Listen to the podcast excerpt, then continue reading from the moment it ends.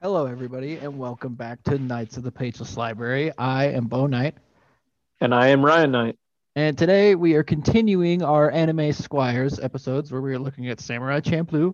So we are on episodes four, five, six, right? Math's hard. yeah. Huh. Um, and I want to apologize to everyone right out of the gate. I am at work currently and having some technical difficulties. So if my audio sounds bad, uh, I apologize for that. Yeah, he's not recording like on the job, just to be clear. Oh, yeah. As as, hilarious as that would be. no, I just happen to be not at my house, is all. So, So yeah. Oh, and I guess we Um, should say that this is basically like a book book club style podcast. So we're kind of expecting you to watch these episodes along with us at like as as we do, and then like come along for like the discussion at the end of like Sure. what we think. So if you're kind of confused, I would suggest watching the episodes or going back and checking out our first episode about this anime before you check out these. Yeah. Or go back and check out our uh, season one Yeah, if you Um, want to check out we did- Parasyte. Yeah, where we did Parasyte the Maxim. So, uh, and if you think that's a great idea, or if you think that's a terrible idea, please feel free to let us know by emailing us at kotpl.pod at gmail.com. We would Yeah. love to hear it. We're always open to recommendations to books, shows, games, recipes. I don't care. Send me anything. yeah, absolutely. So, with that, let's go ahead and get into episode four is Hellhounds for Hire Part Two. And this one was directed by Hirotaka Endo and written by Shinji Obara.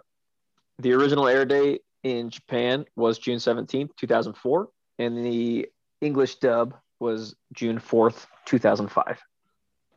Do you have something you want to say about the opening again?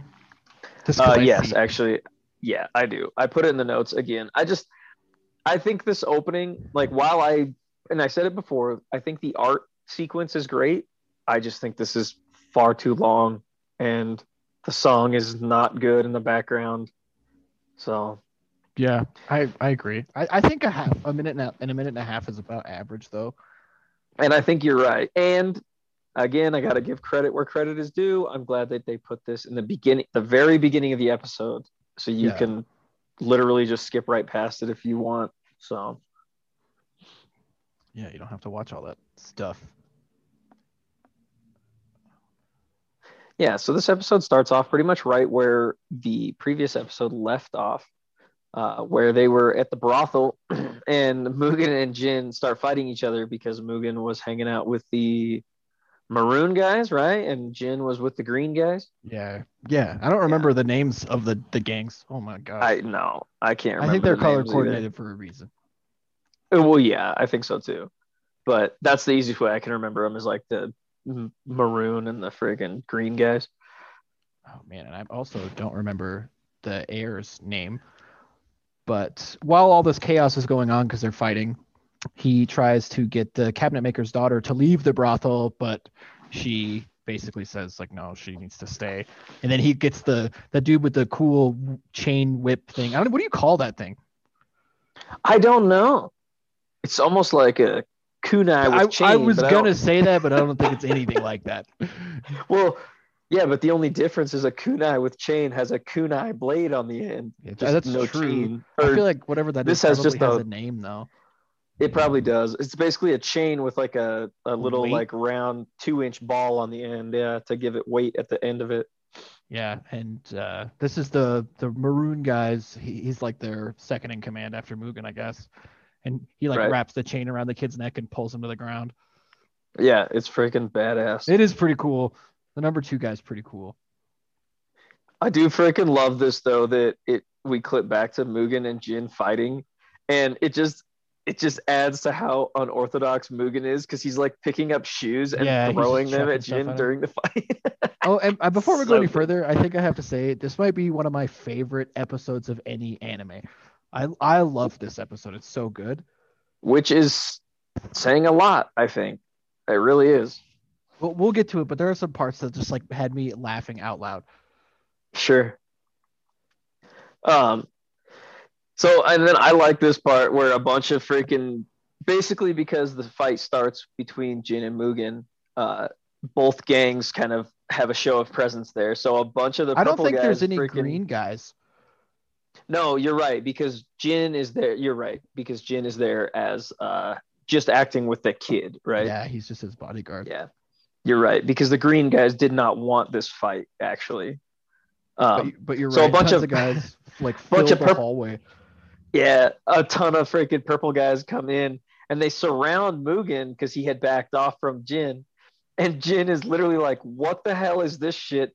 Get out of my way. I'm gonna kill him. And he stabs one of the purple guys and like Yeah, it- I'm pretty sure there's a it- record scratch. It's like, and everybody just Yeah. looks at Mugen. yeah, because they're like, oh my god, that's one of our guys. What are you doing? And he basically, you know, Mugen, he's just like, I don't give a shit. He just wants to fight Jin. Yeah, he does. But then Jin uses his what the heck is that thing called? I even looked it up. I forgot what it was called. Whatever his little really? instrument thing that he was playing. Yeah, it looks like a banjo with only like three strings and a Yeah. square box instead of a round box. He throws it on the ground. It's got smoke bombs in it, so they're able to get away, which I thought was cool. Yeah, I thought that was pretty cool too. That was that. I, that I think that also plays into Jin's character. He's he's usually always a few steps ahead of any situation, whereas Mugen just makes up all the shit on the spot. yeah, yeah. Mugen's super unpredictable. So Uh, then. Go ahead. Uh, Fu is talking to the cabinet maker's daughter about escaping. Um, but this the daughter is like, no, I have to stay here and pay for my father's debt, which is pretty somber. Like, Yeah, but then pretty heavy. She asks Fu. She's like, "What about your family?" And she like looks off all wistfully. I'm telling you, the samurai. It's her. It's her dad. I'm putting money on it.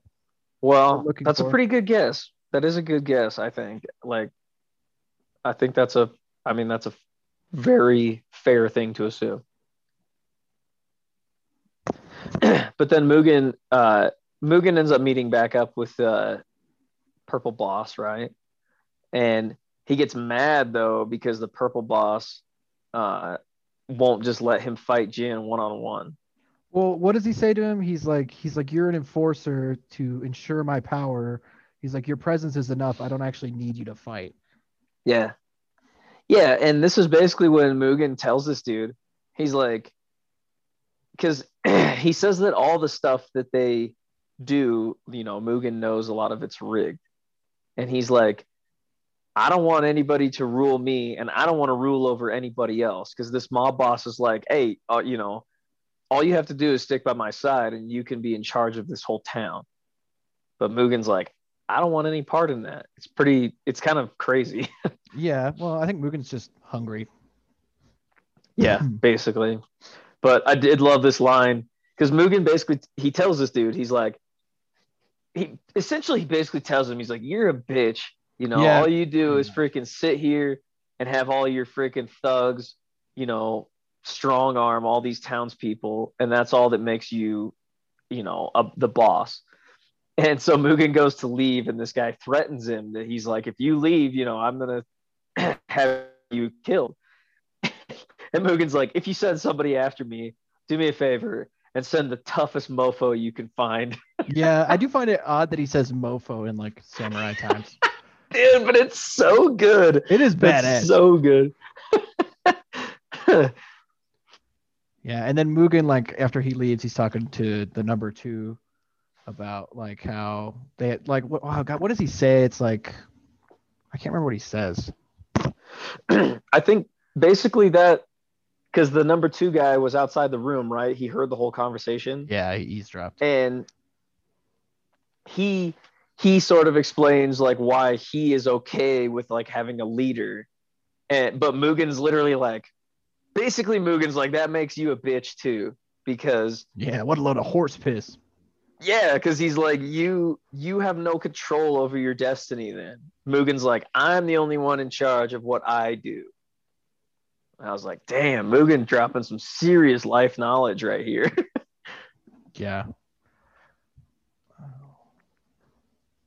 Oh, is this is this is this when we jump to Fu and she has like the ugly face on?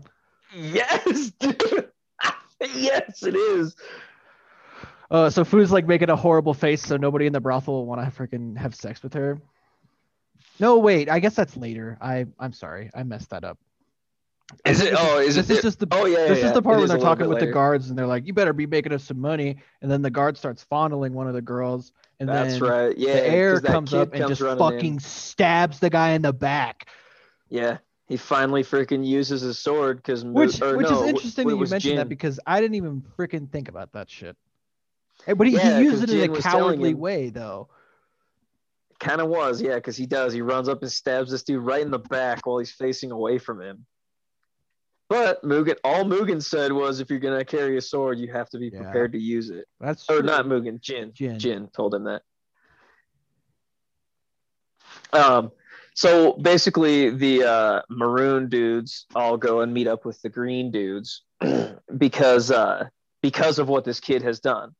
So because the kid freaking stabbed a maroon guy, basically the maroon guys are like, "That's it, you know, no more." Because realistically, they were in sort of like a stand down. They had like a standing agreement with each other. Right. But after this kid did this, they're like, yeah, no more. We we ain't. Well, basically, it's all out. atonement. yeah, that's true. They want like a life for a life, basically at this point. Yeah. And the the green the green boss is like, I'll handle it personally. The green boss is so cool. He's so ch- yeah, I don't, he's like a super sensei. Yeah, he really is, and I feel like his character sort of embodies like that very like, um, like Japanese discipline and stuff that Yeah. a lot of movies and stuff talk about that I and I don't know personally if that's like a real thing over there, but I have a feeling that like, you know, some guy who I mean, yes, these are mob bosses, but at this time when the whole like samurai thing that this takes place, you know, that was like a big deal to be extremely disciplined and have certain things that you stood for no matter what the situation was. So they decide that they're gonna settle it by gambling, which this whole arrangement makes no sense to me. No. So it really doesn't make sense because uh, they basically say that, yeah, they're going to gamble. But what is it? It's like they'll use the maroon guy's dice, but the green guy will roll them. So the green the green the green gang the gang green gang will supply the dice roller and the maroon guys will supply the dice. That's super Right. weird but that's not even what i mean. I mean the bet is so if the green guy wins he gets to keep his son but loses all of his territory. If he Correct. loses he, he has to kill his son. That's th- that's it.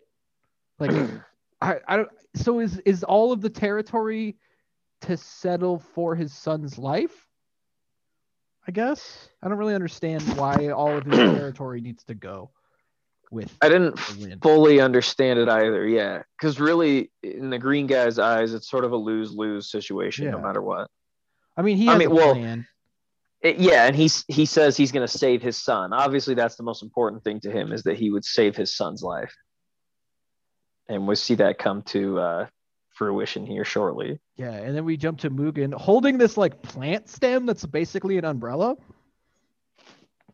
Oh yeah, you're right. how that where did that come from that thing is so cool I don't know, but it is pretty sweet. he's basically on his own because I think he decided to give up on the other two. Uh, with I mean, the other two is in Jin and Fu. He's like walking away. Yeah, and he actually remembers Fu, and he's like, "Yeah, you're right. Maybe I shouldn't be a total piece of garbage." Right. He just decide- he 'cause he's, decides to like, go back. town. But he- I, I feel like he's going back just to fight the Maroon guys. I think so too. Yeah, he has some. He always has some deeper seated thing to what he's doing. Yeah. So we have a quick little conversation between the green boss and the maroon boss, and it basically just reinforces the fact that the maroon guy is a total piece of shit, but the green guy, he's he's basically honor bound. Like Yeah. No matter what happens during this thing, he's not going to cheat. He's not going to do anything. Even though he's like a mob boss, he's not gonna freaking, you know, degrade his own honor. Yeah. Yeah, the green guy's a total G. Yeah, and right after this is when he talks to Jin about how big of a piece of shit he used to be. Like, yeah. He gives Jin You know. something, but we don't ever get to know what it says. right. This is where this is the part you were talking about. Yeah, where, yeah. Where we jump cut to Fu and she has her face all jacked up and it looks so funny. It is super funny. Because she's just trying to scare the customers off instead of getting picked. But then some dude comes in and he's like, haha, you're perfect. That's exactly what I was looking for. yeah, because his face looks exactly like hers, just Yeah. his normal face. oh my god, so funny. Yeah, and then he he basically he you know he tries to do what you would do with a girl who works at a brothel and has sex with her, but uh, the the squirrel thing, which I think is called Momo, I think. I can't remember what That sounds called. right. no, that sounds right. Which, which it only show. I feel like it shows up very, only when Fu is in like horrible trouble. Its name might as well be Ex Machina, dude. Yeah, basically. anyway, it jumps out, bites the dude on the finger, and like here, you want to talk about the sound design a little bit? I just I just thought it was great. I, I had to make notes about it because like the the dude's like feeling her up and the squirrel like pops out of her shirt and he looks at it and it looks back at him and then it opens his mouth and then it clips back to his face, I think, and then it clips back to the squirrel and it just bites. But it's just like it's not like some crazy cartoon, you know, shaking screen stuff. It's literally just like like Yeah. on his finger, and then it flashes back to the dude, and he just starts screaming. And I thought it was so well cut. Yeah, it is Like, that, dude. This episode's great. Yeah, because I mean, a lot of anime, it would be like, like it might go down kind of like that, but then it would show him like cartoony, like running around with like the finger attached or the squirrel attached to his finger, like all Yeah. weird. I don't know, man. I just thought that it's so subtle, and most people wouldn't even notice it. But I just thought it was great, you know, the way they handled it. But then Fu's like, oh, a vase, and just like smashes it over this dude's head. Yeah, yeah. And I noted that because you know she was told earlier on to you know beware of vases. Yeah, which I actually did not even remember that. Oh, really? Wow. Oh, and this is my favorite part of the whole episode. I love this. So she escapes and she goes down, and these two dudes walking past carrying a litter. I had to look it up again. That's right. A litter. Okay, yeah. They That's walk right. past her and they're going past. They go past her and they're going one, two, one, two, and she goes, "Hey, have you got? Do you know where the gambling house is?" And they back up and they go two, one, two, one. Yeah. yeah, dude. It is so great. good. It's especially because you hear the sound fading I, out yeah, out of but, but it, it's and then it, it was like in the background. I thought. I thought it I thought it was just like part of the background to begin with. You're like, oh, those dudes are just carrying that thing back there, but they like back up and come back. Like that's perfect. So good. It is funny as shit. and they they open the litter and they're like, hey, you can here get in. Yeah, it's basically like a taxi. Which I guess we forgot to mention that the maroon boss has planned to rig the game because there he has plans in motion to stop the green guy's dice roller from getting to the game. So they're gonna have to use one of his, which made no sense to me because couldn't the green guy just be like, hey, Clarence, come over here and roll these dice? Yeah, because yeah, why did it? It just had to be one of the green guys. Yeah, Didn't have to be a specific guy. But anyway, they the guys who were carrying the litter think it's Fu. so they pick her up and they take her to the gambling house. That's right. Yeah. Okay, that makes more sense now that you say it like that. That's right. Which is Luke- great, Luke- though. What? What'd you say? I just think that part is great, though, Ah, when dude, she shows up finally. It, it had I had to rewind it because it was I was so funny. It's like, oh Yeah. my god, like I I don't know this this show hits me with the humor when I'm not expecting it. I and I think that that is very much to its strength because a lot of this, like, let's be real, most anime, and it might just be a lot of newer stuff, but like, it kind of follows pretty similar beats. Yeah. you know like and so you can usually tell when like a joke is going to show up or something and i'm i'm going to pick on my hero academia right now but it, it like it's almost over the top because like i said they always do that thing where it like like somebody makes a joke and it has to show the person who like who the joke was aimed at. Like either they're like cartoony mad face or whatever, like huge on the screen. yeah, It's I know like- exactly what you mean. Full Metal Yeah, Alchemist does that all the time too. Yeah, but in Full Metal Alchemist, they went way over the top with the cartoony thing, which made it even funnier, to be honest. No, I'm not. I'm not sh- shitting on Full Metal Alchemist. I'm just saying that's similar to what you're talking about. Exactly. Yeah, you know exactly what I mean, though. And uh, Black Clover does the same thing. Like a lot of these other anime that I I really like, they follow those same beats. Whereas, like you said, this show, a lot of this stuff comes out of left field, man. Like you do not see it coming. Well, the like the thing with that those guys, it doesn't dr- like dwell on it. They don't mention it again. Like No, that, that's all it great. is. It's perfect. It is I love perfect. the like, subtle humor. So fun. It was hilarious to me. It- okay, so continuing on. So we jump to the two bosses are waiting to roll the dice, and they're like, "Oh, your dice roller hasn't shown up yet." And he's like, "Give him time." And then we, we cut to Mugen, and he like kicks into the brothel, and he's there to rescue Fu, but no one's there because they're all at the gambling house. Yeah. Oh yeah, dude. I can't believe I forgot that. yeah. That was funny. Yeah, so Fu Fu like they they show up, they drop her off, and they like throw her inside. They're like, "She's here," and they just like Yeah, toss her yeah, inside. Yeah, and then they like take her real quick, right? And they like get her dressed up. Yeah, which she comes back in just a different colored kimono, which bothers me. Right.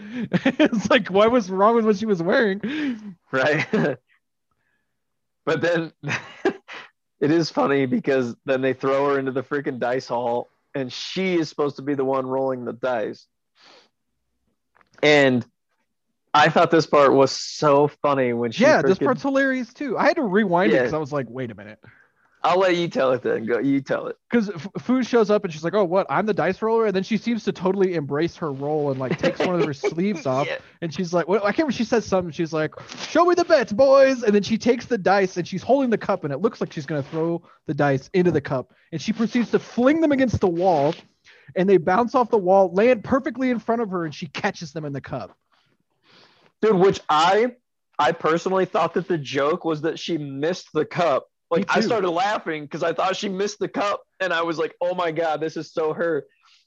But then, yeah, they turn it around and it bounces off the wall. She they land and she catches them in the cup. I don't I know like, if it was intentional or not, but it's pretty cool.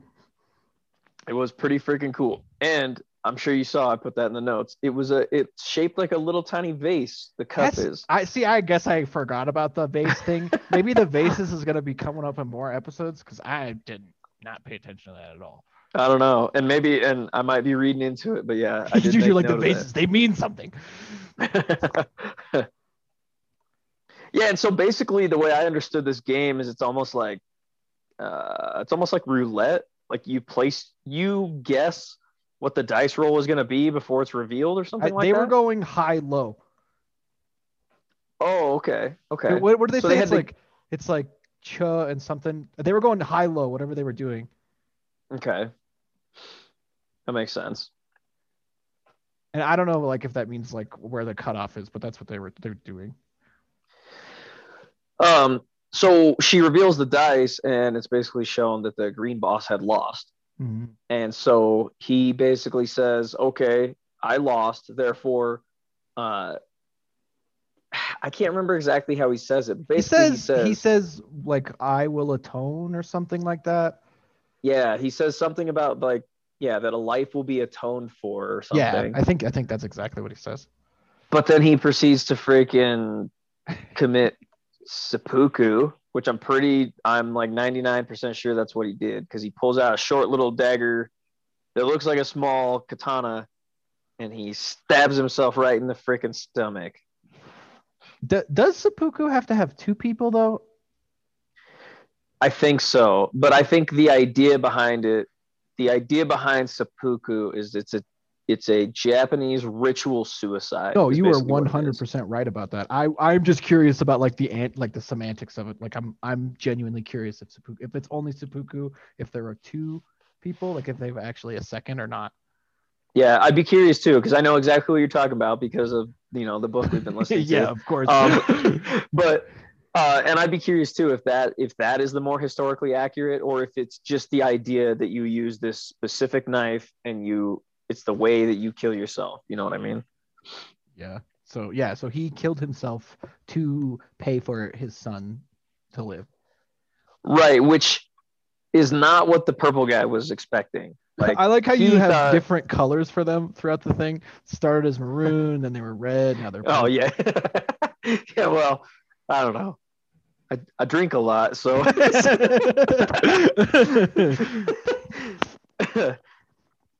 um, so the uh the purple boss though he thinks this is funny that the dude killed himself because you know he's a piece of shit.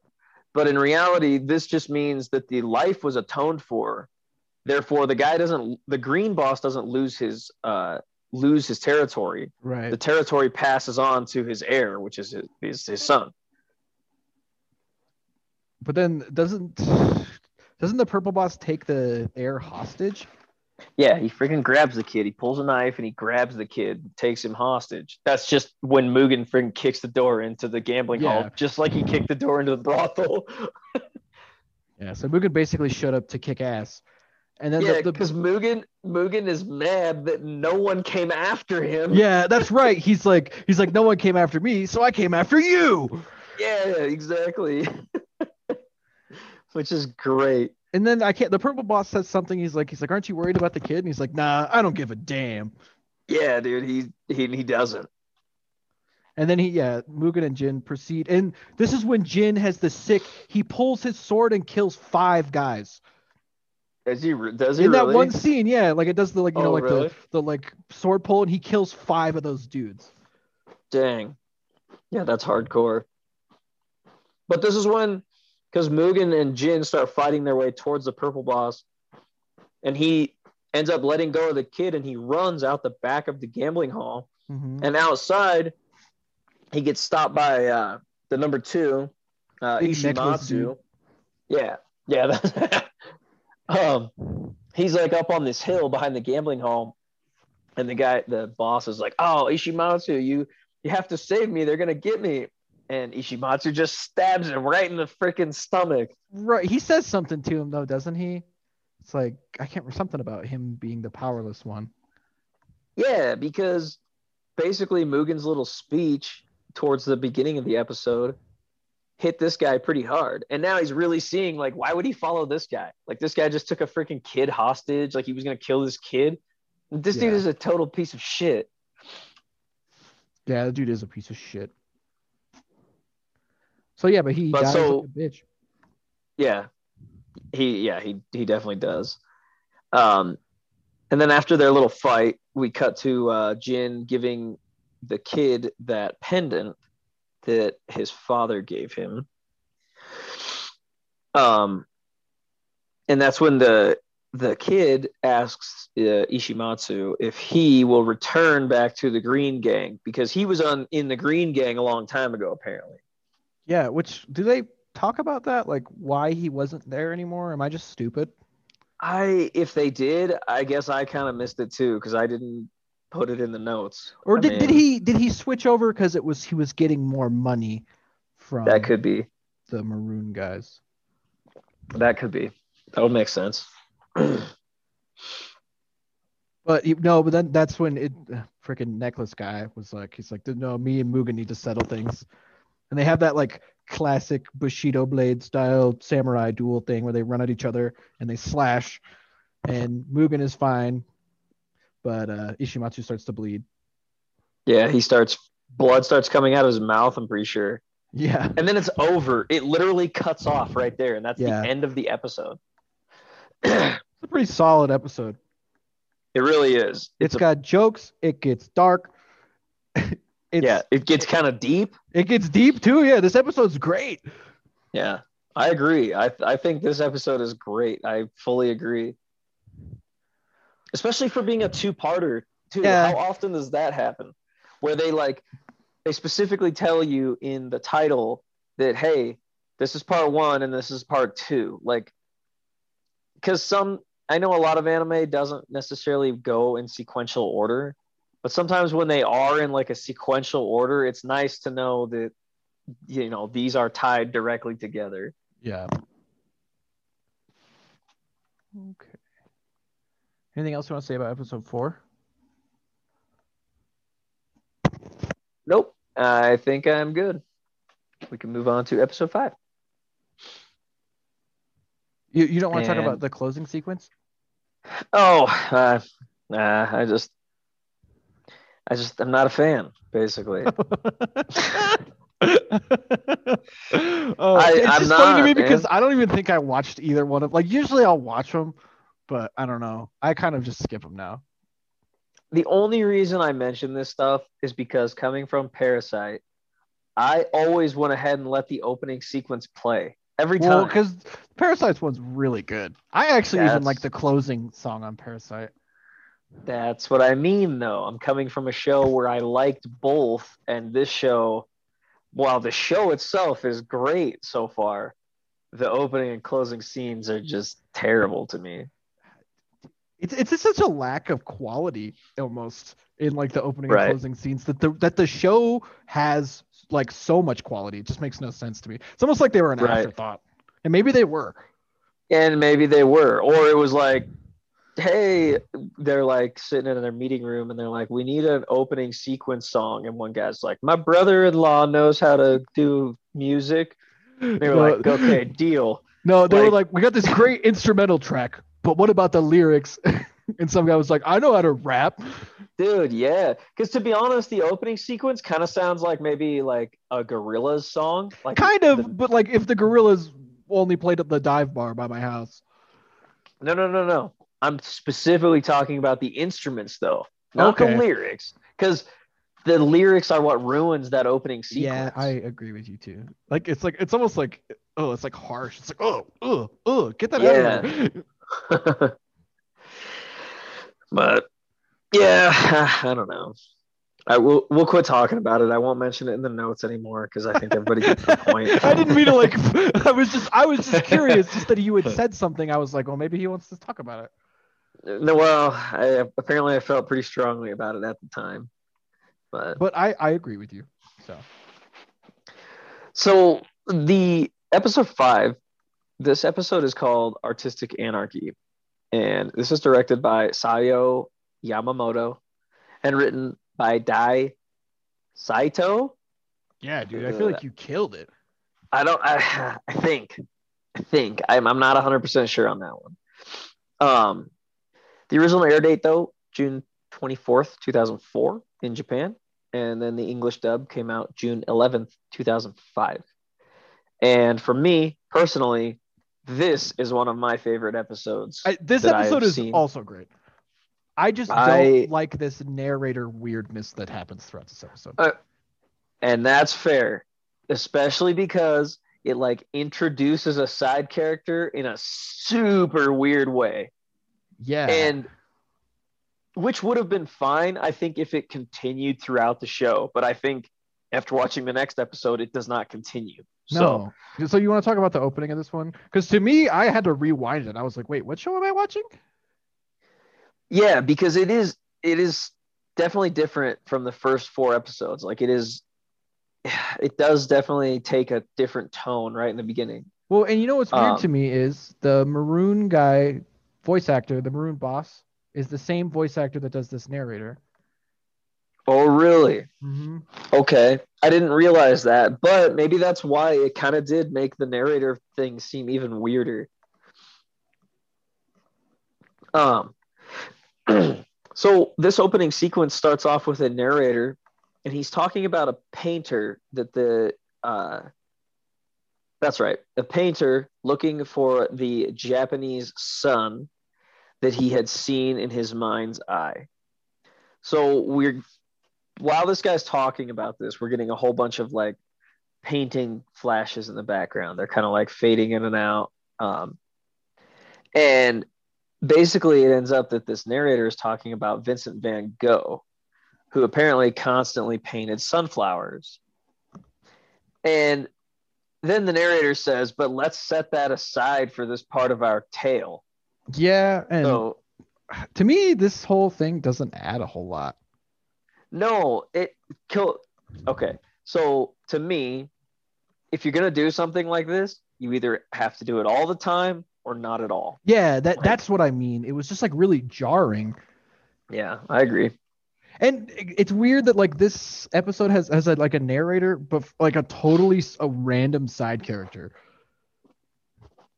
Well, he's a random side character, but like from that opening part, he's it's just weird that the narrator is also someone who's in the story. Yeah, They're talking e- about what's happening, but he's also part of it. Like that's bizarre to me.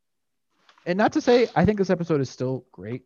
I think it says a lot about the show that there's some stuff that I'm like, eh, but it's still pretty good. Yeah. So this one opens up with basically just reminding us that Fu and Mugen and Jin have no money, like ever, because Fu is asking how much the boat ride costs, and it costs way more money than they can afford. Because, and we're going to find out here shortly why that's important that they need to get on the boat. Um, but then this is where we get introduced to this narrator, and he's a guy who works for the secret police he calls himself Manzo the Saw. Oh yeah, which is doesn't even come up, does it? I forgot about that No. shit. Yeah, it doesn't come up at all, which I don't really understand why. Yeah, what why what does he his say? Why nickname. why is he called the Saw? Do you remember? No, I don't remember. Has has something to do with him like like n- I can't like cutting through anything or something like that because his his blade is jagged or some stupid shit. I forgot that that Maybe. doesn't even come up. No, it doesn't come up again at all. I forgot that shit. so this guy basically explains that he has been looking he's trying to figure out why a bunch of girls in this town keep disappearing. Um but at the same time it's weird because he's narrating but he's also like talking to us as the people watching. Because he's like girls like this one and he is looking at Fu but she is at a table with a dude who is telling her that she can go ahead and order whatever food she wants, Yeah. which is hilarious that she then orders food for herself, Mugen, and Jin. I see. I I didn't take it as she ordered food for all of them. I thought she just ordered a lot of food for herself, and then they they just went ahead and put whatever they had on her tab too. Oh, well, that that could be. Yeah, but she Only orders, because she gets the next 20 orders. episode, she can eat so much. And you're probably right. Yeah, you're probably exactly right. I just thought it was funny, though, that Jin and Mugen come walking by and they like throw their plates on the table and they're like, this guy will pick up our tab. yeah, they just walk out.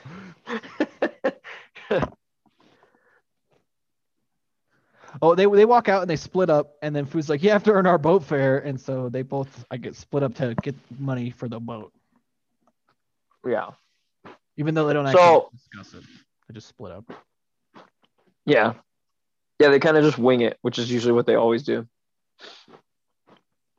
So then this dude, um, he's basically he like while uh Fu is standing at the door yelling at Jin and Mugen, he does the whole like picture frame thing with his fingers, with his thumb and forefinger, you know, and he's like framing her and telling her about how she looks so great. Yeah, But then the uh but he he says something like I can't remember like because he he wants her in that exact position she was standing in. yeah, she's kind of like half facing away from him with her, you know, most of her back to him. Uh, but then we get this super weird kind of clip where the narrator steps back in, saying uh, that this guy who this who was talking to Fu, um, he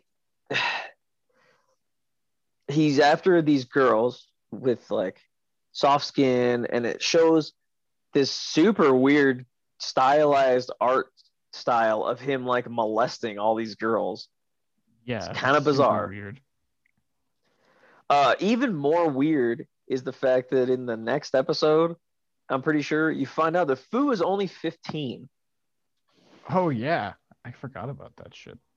yeah you don't know it at this point but yeah i'm pretty sure it's the next episode that you find out that uh she's only 15 but seriously like this part is like this the show's like 15 years old. So at the time, I'm sure it wasn't a big deal. But now here we are in 2021 and people are offended by everything.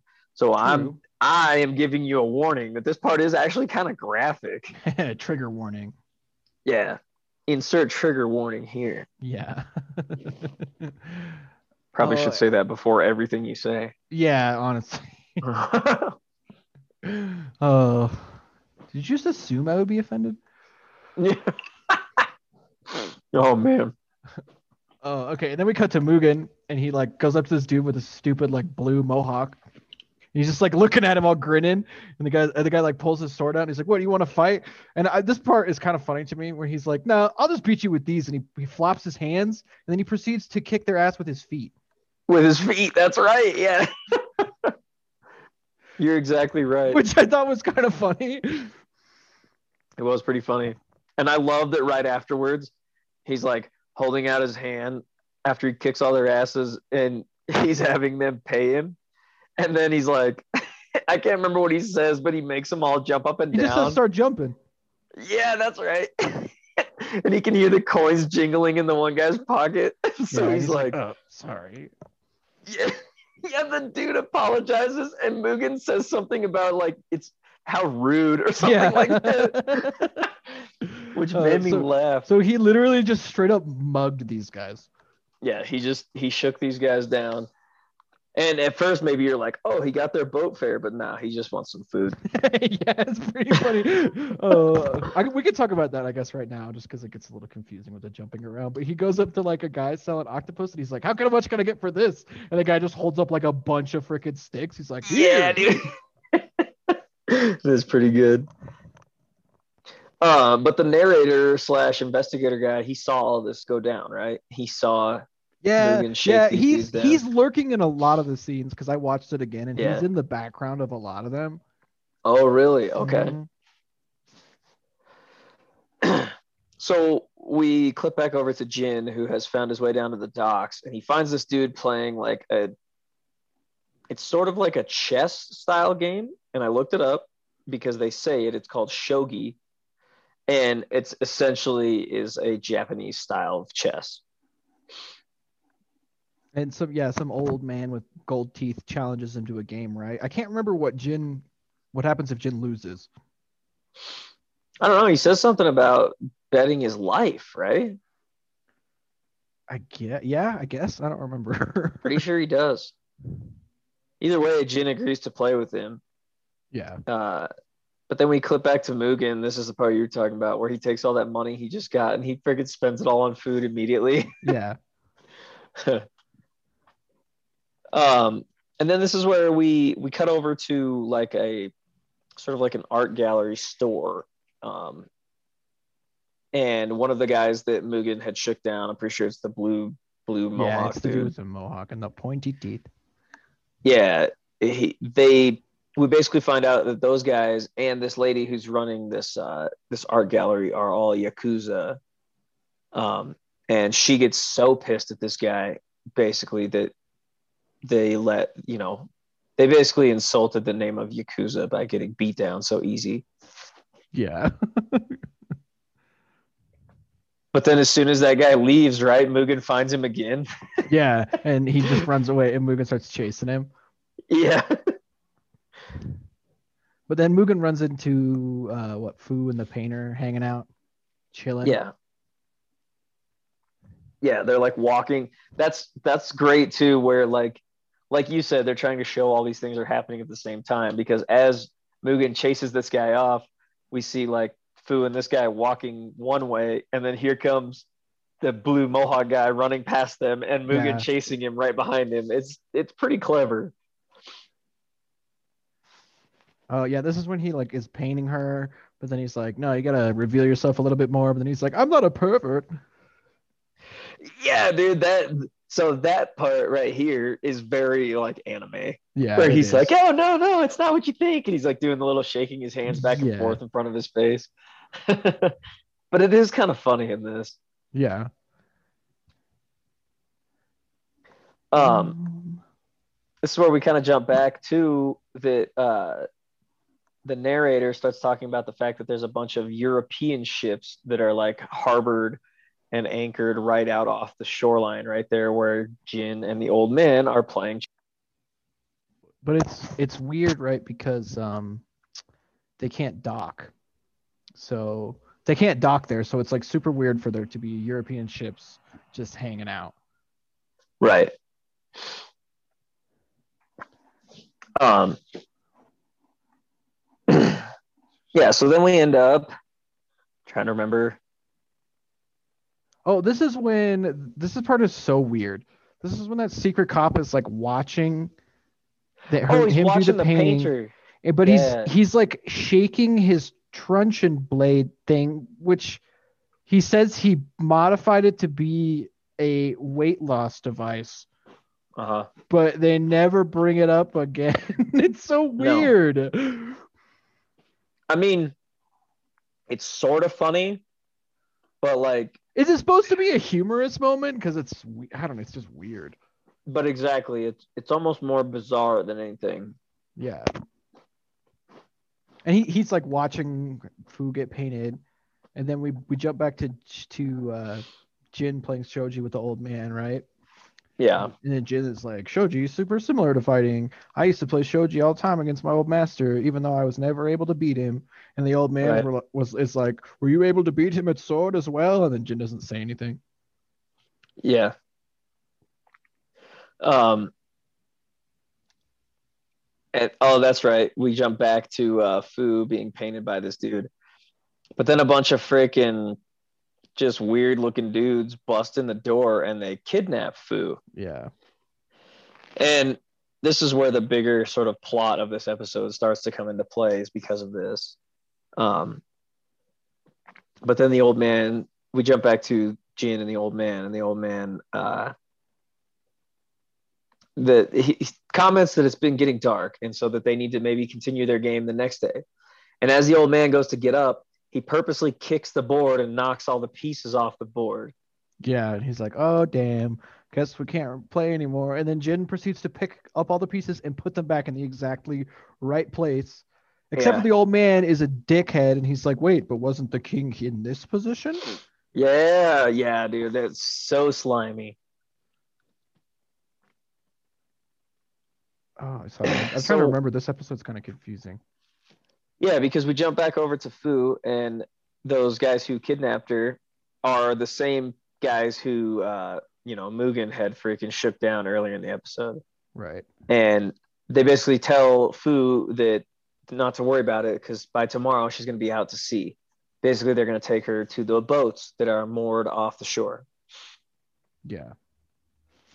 because they are kidnapping Japanese women and sending them over to Europe on these European ships. hmm And that's when we jump back over to this freaking lady running this art gallery, uh, the Yakuza lady. And she corners the painter guy. She totally sexually harasses him. Yeah. She wants to bang him, and he's Yeah. and he's like, "Oh no, my stomach! I can't, not tonight." Yeah. it is kind of funny. Um, and she gets pissed off because she basically is like, don't forget who got you this job, essentially. Yeah, and that's when he does. It's super anime. Yeah, it- again. oh no, my stomach. Yeah. And then he goes and rescues Fu, right? Yeah, because Fu is tied up in a freaking barrel. Because that's how they're gonna get her out to the boat, apparently, without other people noticing. Yeah. But this guy basically confesses that he's in on the whole thing, and he's been Mhm. conning these women so they can get kidnapped. Um, but he basically feels bad about it at this point, so he decides to tell her about it. well, I I don't even know if he feels bad, but it, or if it's just like he is just super attracted to Fu or something. That Because could he be. like he like mentions that he like literally saw a light when he first saw her for the first time. Which you're right Yeah. that it's super weird that she's only 15. Yeah, yeah, and you don't find that out until the next episode, like I said, but it's it makes it this whole thing a little bit more bizarre. But he doesn't actually get to get take Fu away. The Yakuza catch him and kick the shit out of him. That's right, yeah. And that freaking lady who runs the gallery is there too, and she's super pissed. Yeah, and then so let me jump to Mugen and Jin. They're like sleeping in some, I think it's maybe it's like a church or something, like a rundown shack. And they're like, "Well, where, where's Fu? We don't know." Oh yeah, that's right. but then Jin gets back up because he has to go freaking play the old man more at Yeah. Shoji. Shogi, Shoji, I don't know how you say it. And some guy goes to put like an offering into like an offering box, but Mugen grabs it before he can. He's like sitting behind it. Yeah, I think you're right. I don't know what that's about, but I don't either. Yeah, it's basically just another way to show Mugen getting money, I guess. super dishonorably. Yeah. Basically just stealing. Uh, then we see all those Yakuza guys. They throw the freaking painter back in his house. But Mugen's already there because he's trying to find Fu because he knew that that guy was the last one to see Fu. And this is where he basically explains the whole con. So he paints the women, and then the paintings go up in the gallery, and men come into the gallery and they pick a painting, but in reality, they're picking the woman that's in the painting to be Yeah. kidnapped and stolen. Hmm So yeah, it's all just a front. But so uh, he, the painter guy, takes Mugen to where Fu was being kept, but all the barrels are gone except for one, right? Yeah, because the guys couldn't lift it earlier. Yeah, it was super heavy. I forgot Yeah. about that little scene. I'm like, man, this one's heavy. Yeah. Yeah, and then the freaking investigator guy pops out of it, but he's wearing like no he's wearing like no clothes. He is just Yeah. like a freaking uh I don't know, whatever that's called, sumo sumo wrestlers wear. Yeah, I don't know what that's called. And his trusty wobbly truncheon in his hand. Yeah, which is so weird to me. Just use a sword, dude. it's kind of weird. but so they obviously know now that uh, the food had been taken. So Mugen chases down the boat that has all these barrels on it, and he jumps onto the freaking boat. It's the same guys from before, and he Yeah. kicks the shit out of them again, which is great. But uh, yeah, only- one of the he he catches one of the guys and he breakdance whoops his ass. Yeah, I only put that in there because he does, dude. He does He the thing like where the you like spinning kick.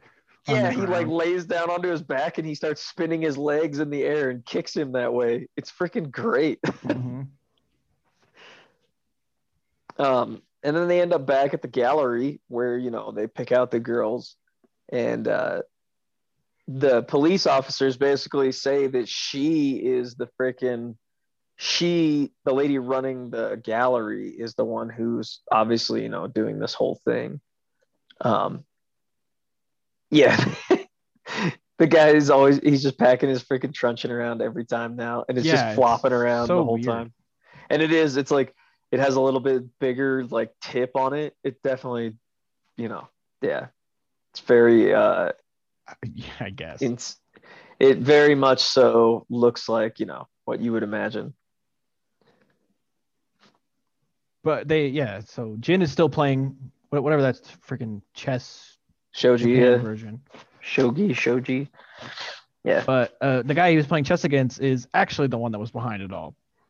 Yeah. The old man is the one who freaking was running this whole scam. hmm and uh that's that's right because when the cop comes running up the the narrator the investigator he's the one who knows that it's the old man somehow Yeah, I didn't really understand that.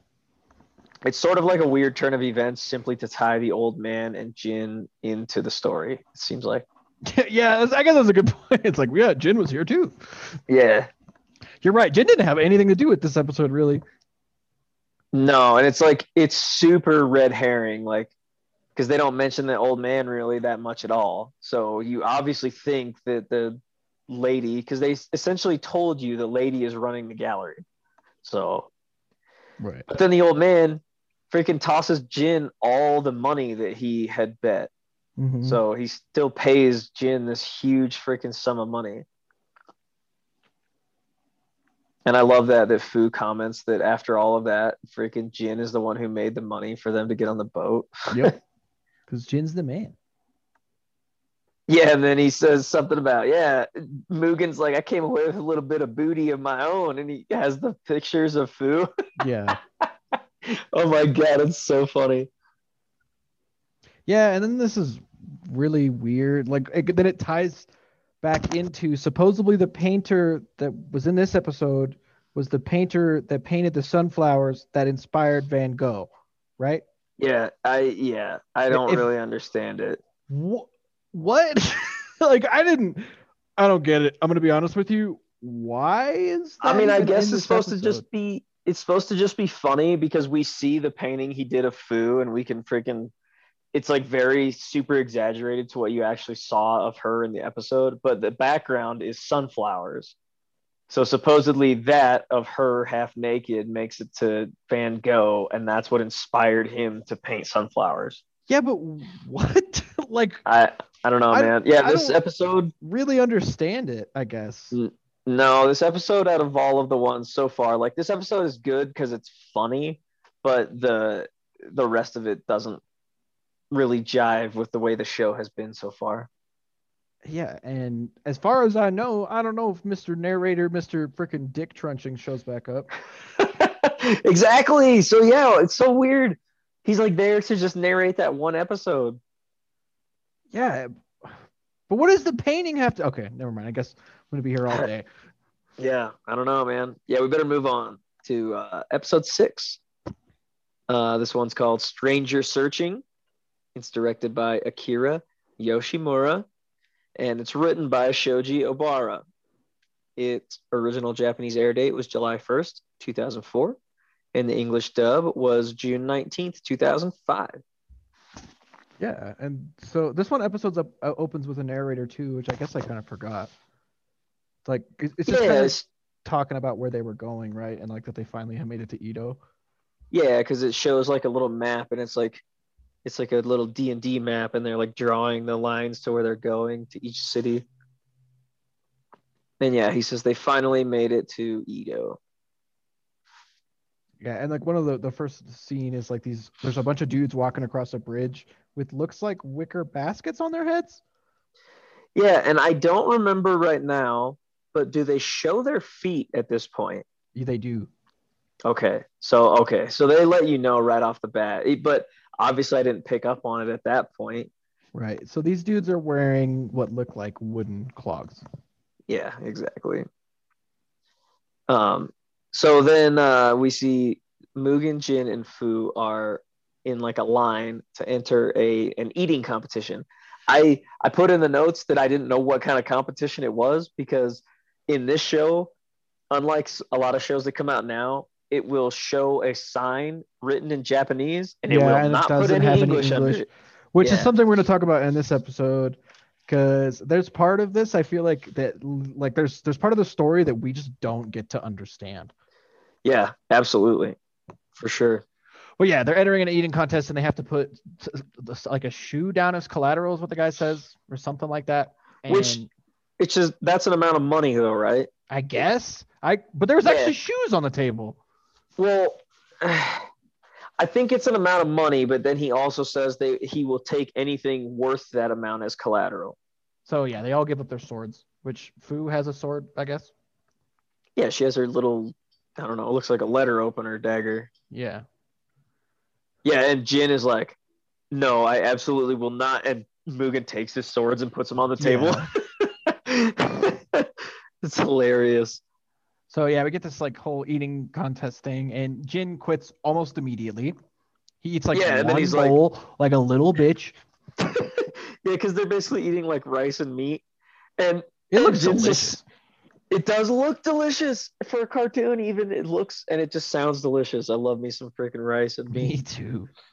Um, but yeah, I love the way Jin is sitting. He's all like just stewing, and he's like, "I'm ashamed of myself. You have to win my swords back." Yeah.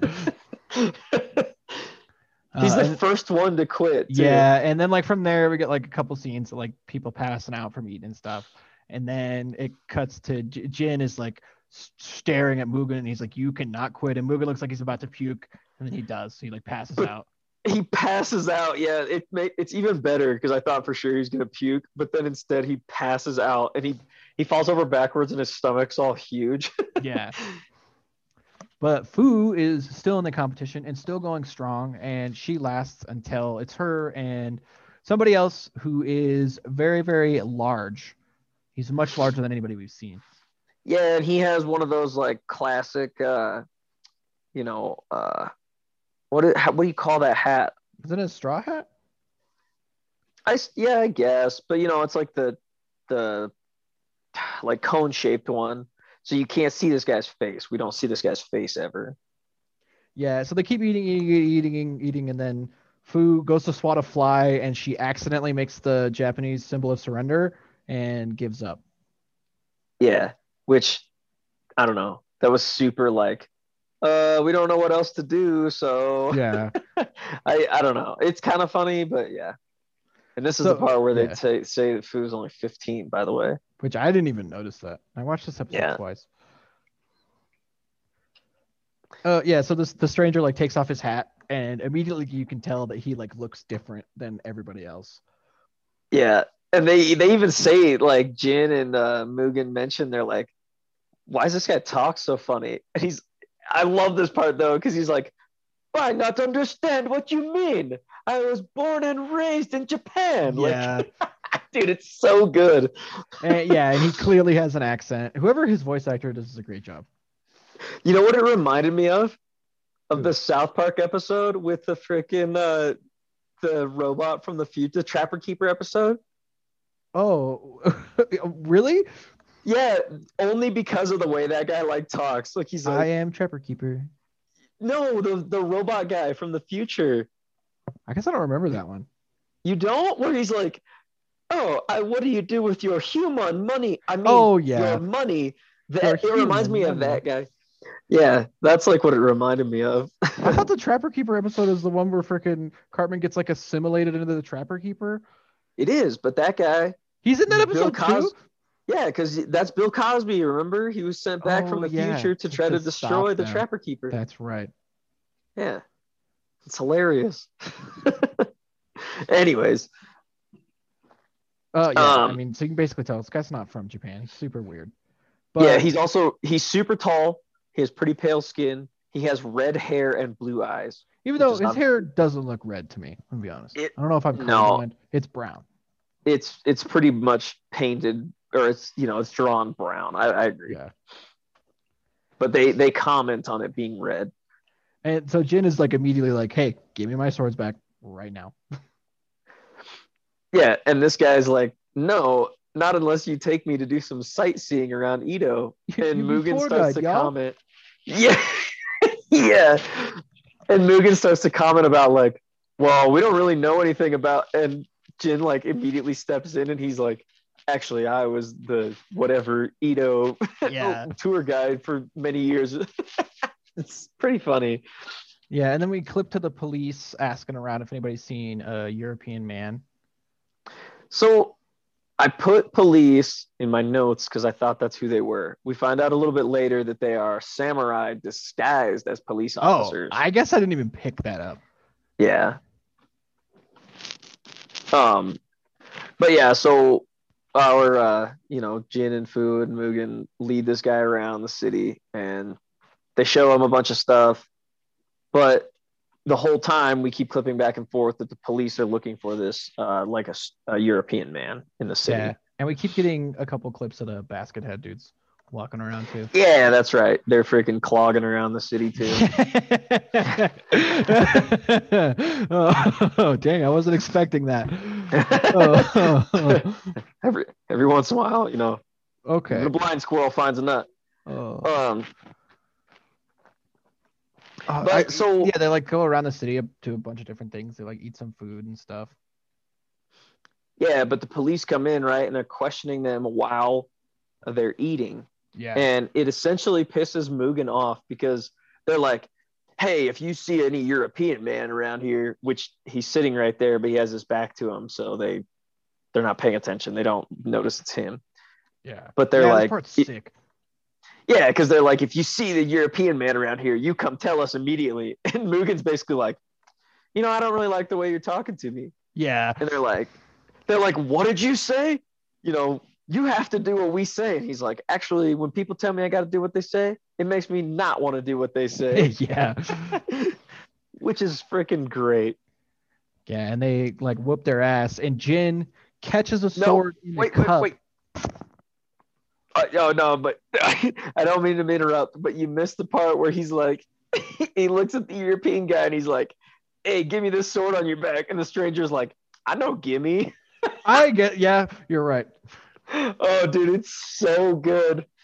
I, yeah, I forgot about that.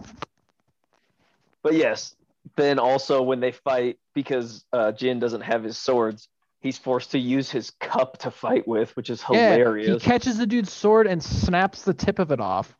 Yeah, in his wooden cup. Yeah, he snaps the tip off. Yeah. It's freaking awesome.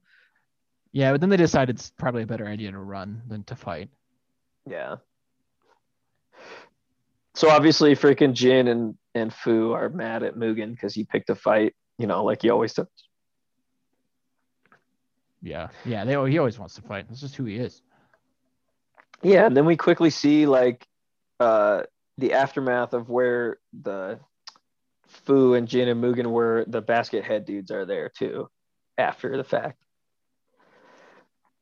And then uh, the one last thing that the European guy wants is he wants to go see a play. That's like the one thing he really wants to do. And then he says, if we go watch this play, I'll give you all your stuff back. Mhm. So they're watching this play in this like big opera house.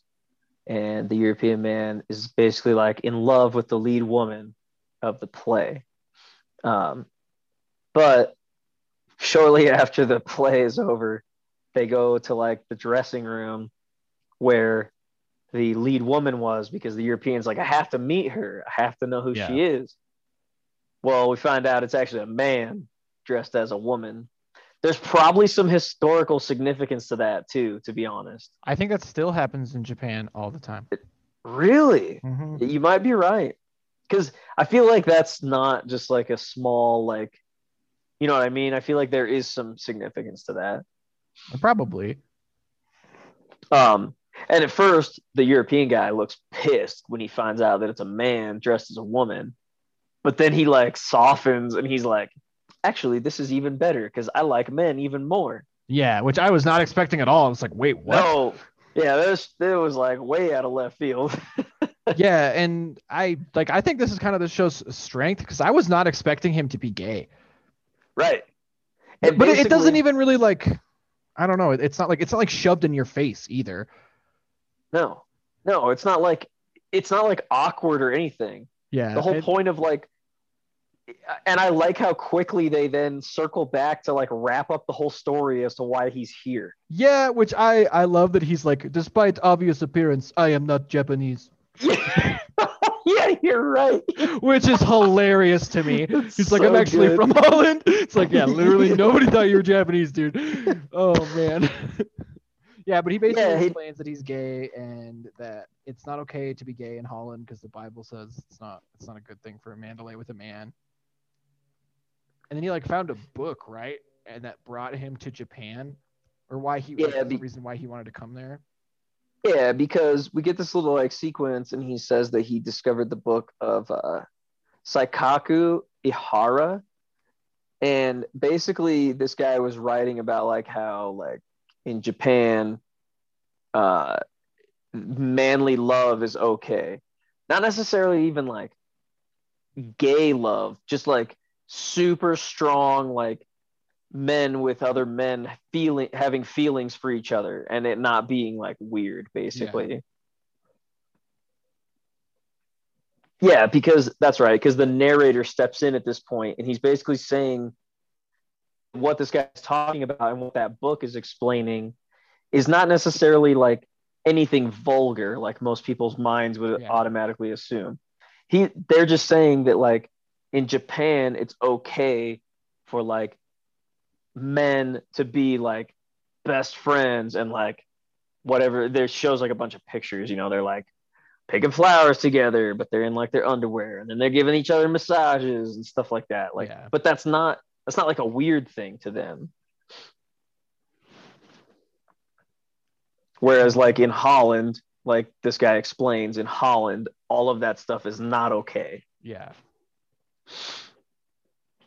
Yeah, so he came to Japan. Which I feel like Yeah. we don't get to know because I feel like there's a lot of information that's coming up that we just don't get to know. Yeah, because this part that's kind of coming up is where we, yeah, we miss out on a bunch of stuff. Um, because then those samurai who are pretending to be police, but they're really just, they're pretty much just racist, is what they are. Yeah. They, they corner the European with Jin and Mugen and them, and essentially they explain that they're racist, and they're like, ah, no freaking redheaded, blue-eyed people here. We're gonna kill you because of it, Yeah. basically. You can just get out. yeah. So I would be fucked. Yeah, But. Um, I mean, I would be too. um, but they uh all the the basket head dude dudes all show up too, like at the same time. Yeah. And we find out that they're all European. They all pull their baskets Yeah. off their head, and they're all like tall, blonde haired, blue eyed dudes. Yeah, which we don't really because as you've already stated there there are subtitles but they're only in Japanese. So we don't because they're speaking in Dutch. So I don't know what they're saying. Yeah, exactly. So after this brawl, then yeah, the European guys, the the Holland guys, Dutch guys, talk to each other. But yeah, they're speaking Dutch, and the subtitles are in Japanese. So, and I turned on English subtitles. I turned on. I did everything I thought I could do, and we don't. I I don't know what they say basically. No idea. So, but essentially, what it comes down to is that the European has to leave because he knows, like, no matter what, he won't be accepted here in Japan right now at this time. Right. I, I wonder, like, I don't know. I wonder because they, I- they must have been following him, right? The the other Europeans. I'm assuming they were looking for him too. Like they're trying to I, find him I to get if him out like of there. a noble or something. He so he kind of is because they sort of say that that he yeah he is like um an official that was accepted by the shogunate Right. Yeah. like a diplomatic type official Mhm. maybe but we I, I think we lose a lot of it in that part where you know we have no idea what was said Yeah. Yeah, but so yeah, he explains he can't hang out there. Then Fu's like, "Hey, have you ever heard of this samurai that smells of sunflowers?" And he's like, "Uh, no." But and then he she, she no, he's like, "I need more to go on than that." And so she shows Yeah. him a skull from her little letter opener dagger, and he's like, "You can't show this to anyone." yeah he says this thing you have is very dangerous you cannot show it to anyone but that she should go to nagasaki to look for him that's the only information he can give her Yeah. Yeah, and then- this weird ending sequence too. Yeah. Yeah, where there's a there's words in, on the screen in Japanese, and we basically hear Mugen and Jin, and one of them's like, "Wait, I didn't know this was a," and then the words change, and the other guy's like, "Seriously, that's what's happening," or something to that effect. Yeah. But I don't know what any of us said because it was in Japanese. So Yeah, which is super weird. Maybe that's why the show got canceled because of this episode specifically, because it kind of pissed me off. because because of that, yeah, because like you would think if there's going to be Japanese subtitles, they would English subtitle over those if you're watching it in English. I don't know if you've ever watched Cells at Work, which is an, another anime that has a lot of Japanese writing on stuff, but they always put English underneath it. Yeah, and that's usually what most shows will do if you're watching the English version. And like if they show like a sign Yeah, and it's written in Japanese, it'll show a subtitle of what it says in English. So yeah, it's very bizarre that they don't do that in this. Yeah. So yeah, that was our three episodes. But yeah, yeah, that'll wrap us up for these ones. Ooh, what are we doing next time, Ryan? Well, our next episode should be it's either going to be the beautiful thing that awaits us all or a round table. I don't know yet which one's going to come first. The next book will be a beautiful thing that awaits us all. Correct. The next book will be. And then if anybody's curious, the book after that is going to be uh, Spellbound by Larry Correia, which is the sequel to Hard Magic. Yeah, it's in the oh man, I looked it up and I can't remember the Grimnoir something. Chronicles. Was it Chronicles? I'm pretty sure. Yeah, Grimnoir Chronicles. Yeah, because I know it's yeah, not it's a trilogy. Yeah. But yeah, that's what uh, our plans are for the next little bit. And uh, yeah, thank you anybody for listening. We really appreciate it. Uh, again, if you guys want to give us feedback, comments, concerns, what whatever you want, Concerns. Kotpl dot pod at gmail.com would be the easiest place to do that. yeah, and I hope to hear from you, and I hope to hear you, see you, or hope hope your ears are present in the next episode.